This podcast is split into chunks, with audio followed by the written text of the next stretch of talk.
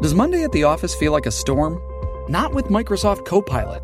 That feeling when Copilot gets everyone up to speed instantly? It's sunny again. When Copilot simplifies complex data so your teams can act, that sun's shining on a beach. And when Copilot uncovers hidden insights, you're on that beach with your people and you find buried treasure. That's Microsoft Copilot. Learn more at Microsoft.com/slash AI for all. Stop punishing yourself with bland, chalky protein shakes and fuel your fitness with the best protein in the game at GNC. We've got the hottest brands and flavors that legit taste like cookies, your favorite cereal, indulgent desserts, and more. It's on at GNC. Good morning, good afternoon, good evening, wherever you are, and welcome to the Politics Guys with your hosts, Jay Carson and Michael Baranowski. Welcome to the Politics Guys. I'm Michael Baranowski, a political scientist at Northern Kentucky University. My co-host this week, as always, is Cleveland area attorney and sometime Republican strategist Jay Carson. Here's our Ask the Politics Guys question for this week, Jay. Okay. It comes from Emilie in Ruislip, which is just outside of London, England. Wow. Yeah, so internet, That's- our that's- international That's audience. That's pretty cool. That's a, a testament to the the global reach of uh, of our program. Absolutely, absolutely. So here's what Emilie has to say Dear politics guys, in what respect do you think that the two main parties still share any similarities? And do you agree that the academic consensus that the Republicans moving to the right was the main impetus for Democrats moving to the left, or was it something else that caused this polarization? So, what do you think, Jay? You take a first crack at this one. I, I would say first of all uh, that, that the parties I think do agree on on a great deal of things. Uh, you just tend not to hear about it that much. Um, I, I think there's there's a general agreement, and again, I'll frame my answer a little bit differently because this is a question coming from the UK. Um, that that both parties I think are are committed and pretty much locked into some variation of a regulatory slash welfare state. Um, now, again, some Republicans may bristle at that and say, "Oh, we Sure, don't." Want sure will, yeah. But but but look, uh, no one has uh, ever seriously uh, uh, proposed getting rid of Social Security or or Medicare uh, or Medicaid. Uh, no one seriously proposes that uh, we ought to get rid of the EPA.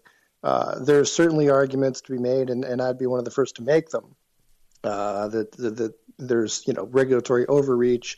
Uh, there's more regulation than we need.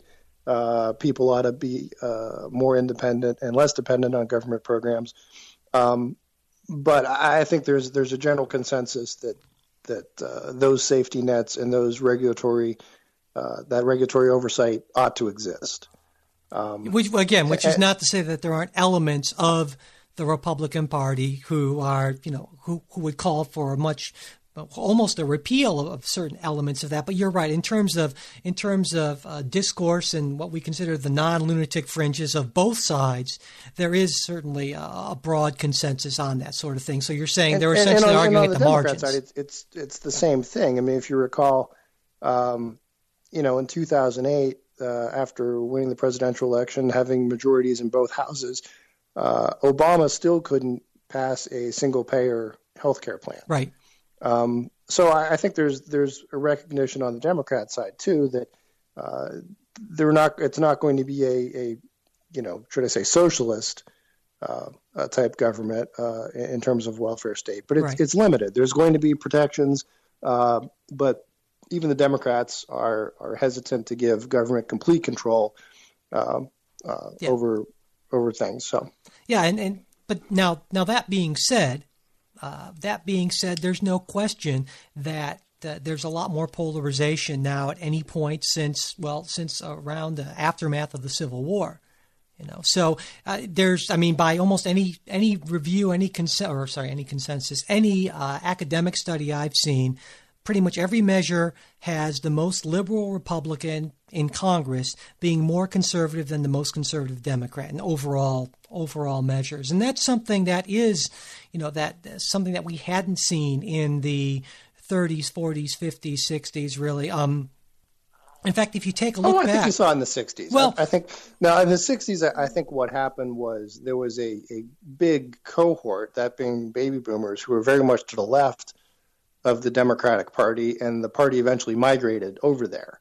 Um, so I, I guess maybe you're right in terms of if you want to say uh, between the parties, it wasn't that significant. Uh, yeah, of- yeah of if, you, if you if you take a look at uh, at sort of voting records and analyses in, in Congress, what you see is that since the start of our current two party system in the aftermath the Civil War period, we've seen basically kind of a U shaped curve of polarization. So we have this huge spike during the Civil War and Reconstruction, and then followed by a low point in polarization, or some people would say that call that a high point in the 1930s through the 1950s, and then we see a noticeable rise starting really in the 1970s and seriously picking up in the 1990s.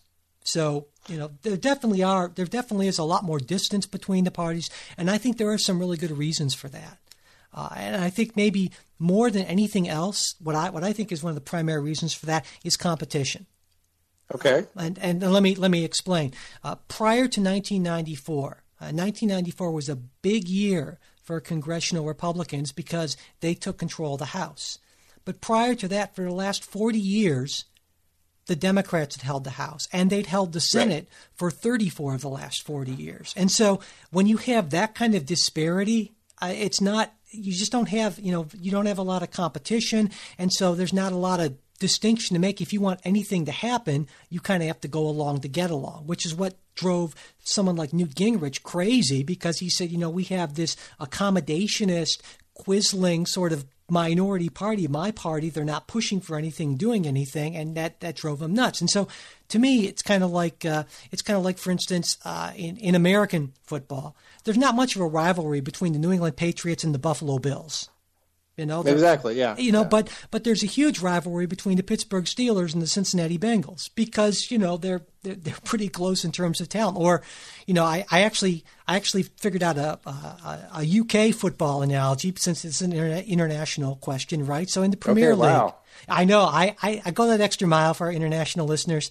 In the Premier League, I'm betting that things are a lot nastier between Manchester United and Arsenal than they are between Manchester United and Newcastle. Because Newcastle and I'll, I'll take your word stinks. for that. yeah, they they're, no no good. talking about, but yeah. But but that's the thing, and, and you know, a lot of people say, "Oh, this polarization is awful," and I think, well, it's kind of a natural state when you have two parties. Each party has a legitimate chance of taking over control of government.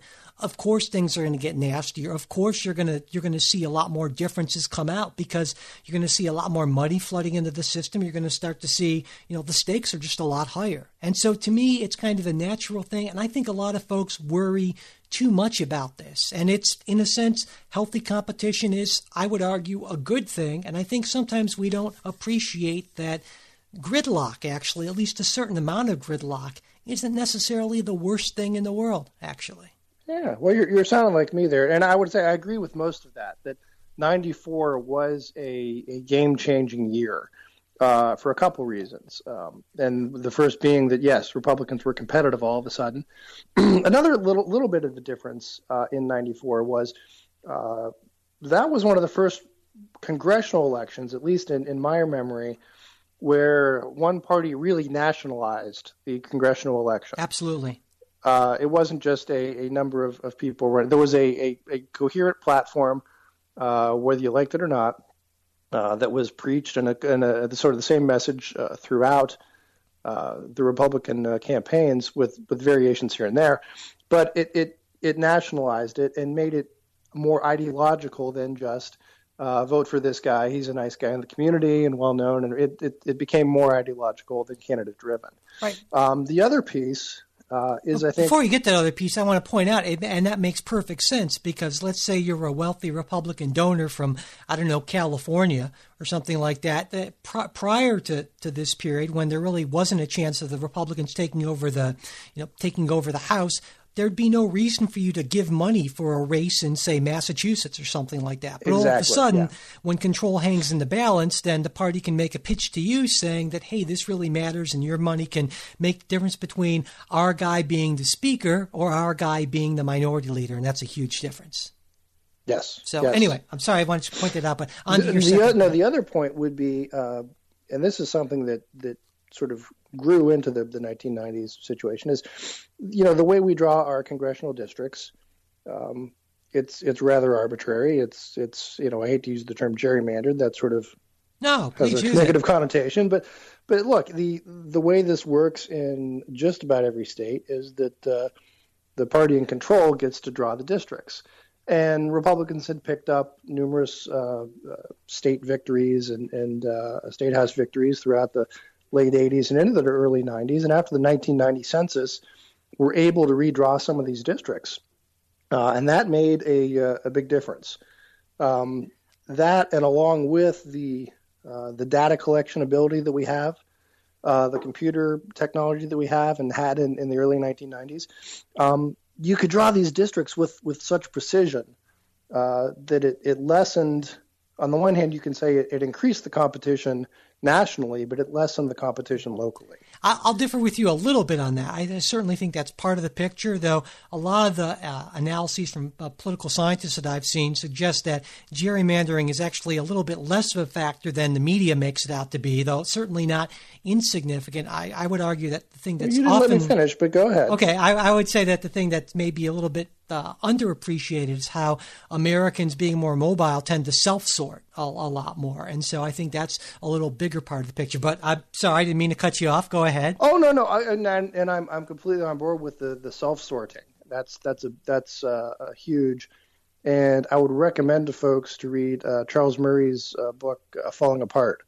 Um, falling apart, coming apart. Yeah, uh, it's the one about. Uh, yeah, I, I'm, I'm blanking. Again, yeah. it's, and again, it's not all about that, but but that is sort of the idea that that we have sort of self sorted in the communities, and and that makes those communities more easy to, to, to gerrymander. Um, now, the reason that that breeds, I think, greater um, acrimony, let's say, or or greater ideological difference, uh, is the candidates who run in those those safe districts. I mean, they're districts where no one but a Republican is ever going to be elected. That's just the nature of it. That's the demographics of it.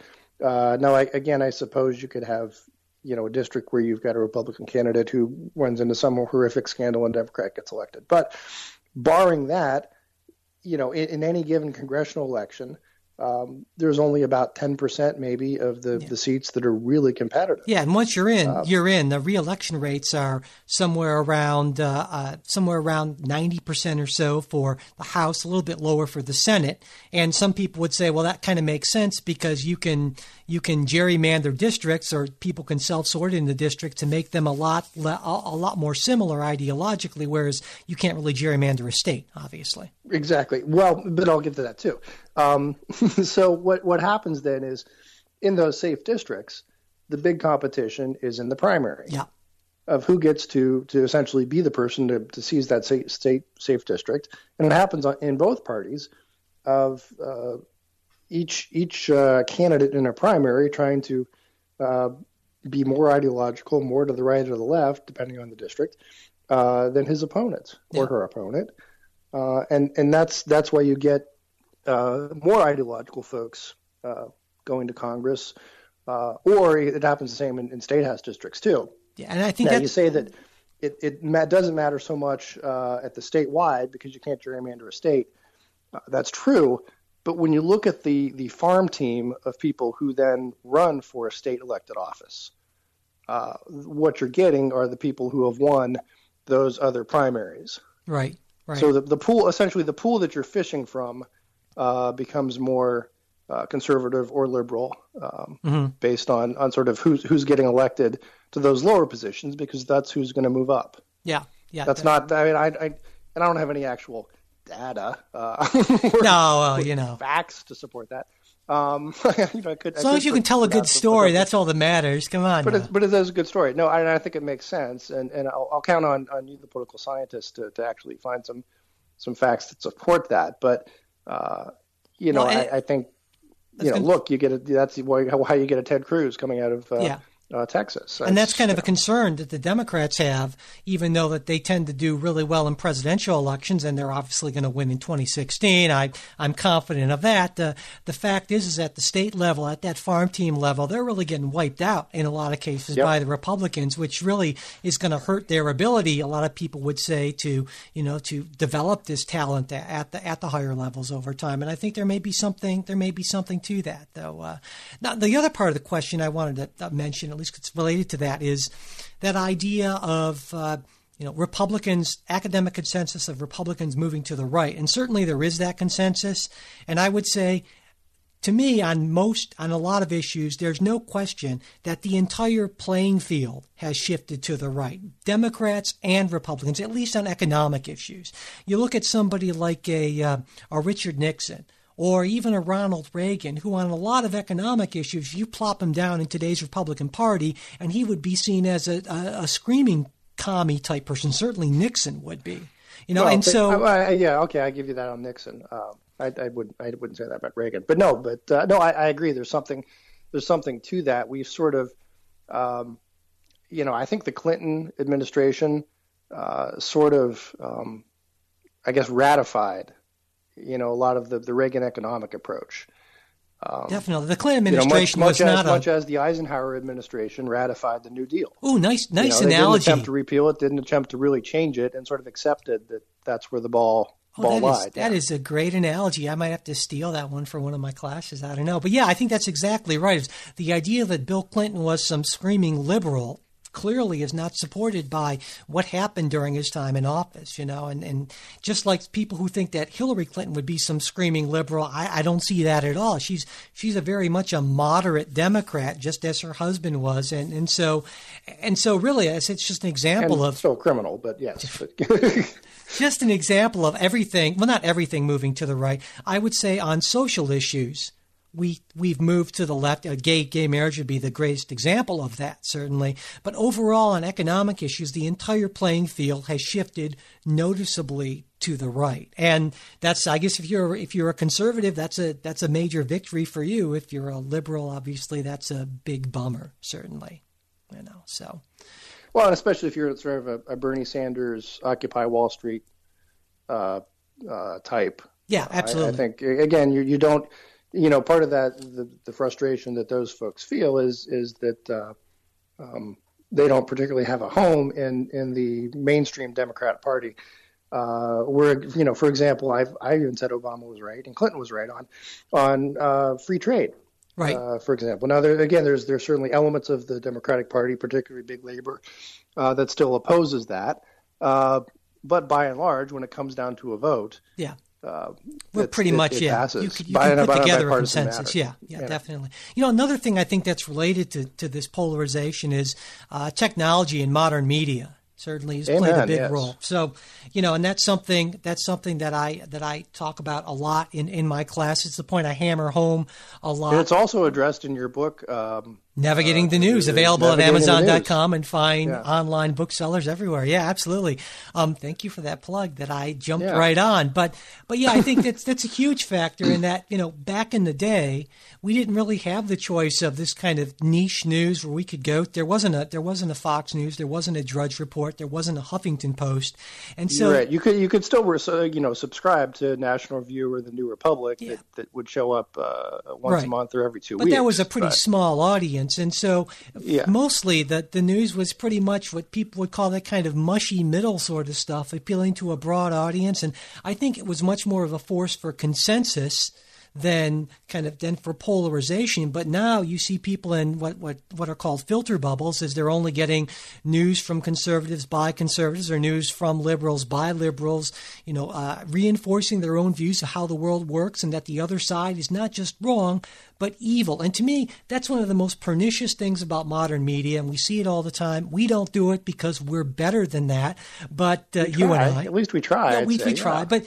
you know, you uh, we don't, we don't, we don't, we rarely argue that the people with different views from us are trying to destroy America and are evil people who don't care about America, who aren't good Americans, or any ridiculous junk like that. And uh, but you see so much of that in, in in the popular media, and to me that just drives me absolutely insane.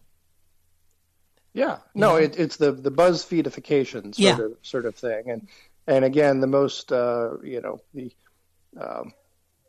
Yeah, I mean, I, I you the, know, the craziest uh, uh, you know top ten reasons why Hillary Clinton is a a, uh, uh, evil alien. Um, Yeah.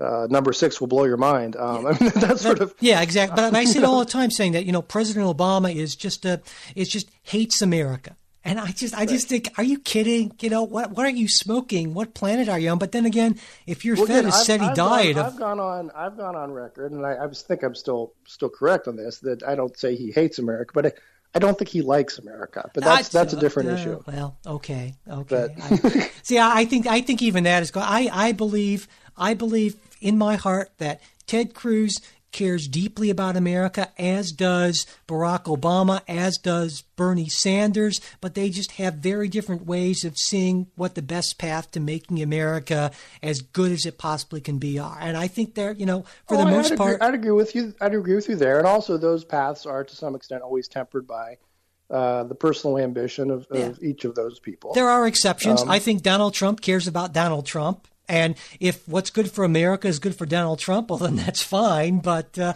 I think even in his own deluded, narcissistic way, Donald Trump probably actually in his heart. well, no, Donald Trump believes that look, he wants the absolute best America. for America. And in his mind, well, he's the absolute Yeah, best. yeah. So, so there's really no reason why He's he a delusional narcissist, but that doesn't mean his heart isn't in the right place. He's still a patriot. You know, yeah, exactly. So, all right, I, I think this, does that does that address? Do you think uh, all the elements of Emilie's question there?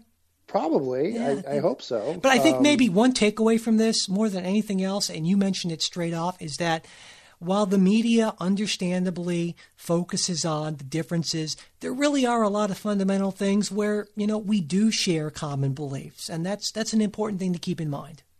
Right, and, and it's not just the media. I, I, it's also, I mean, look, the parties, because there's really no incentive to, you know, to run a political ad saying that I agree with my opponents on most issues. Yeah. I mean, it, it just doesn't It'd be really a work. pretty bad political ad. yeah. votes, We're pretty much the the same, really. It's not going to make a big difference who wins, but I think I'm slightly better on these issues. Yeah, that's Yeah. that would be kind of a cool thing to do. I don't know, but yeah, I can't see that. Well, no, I, I well. would say I, I'd point you to the, the Bob Dole campaign of, of 1996. Was Oh like- God, yeah, that was. I mean, it was it was very much a, a thing of, uh, uh, you know, a vote for me will, uh, uh, you know, incrementally improve, improve growth by, by you know by 0.2 percent. right. Yeah, exactly. Yeah.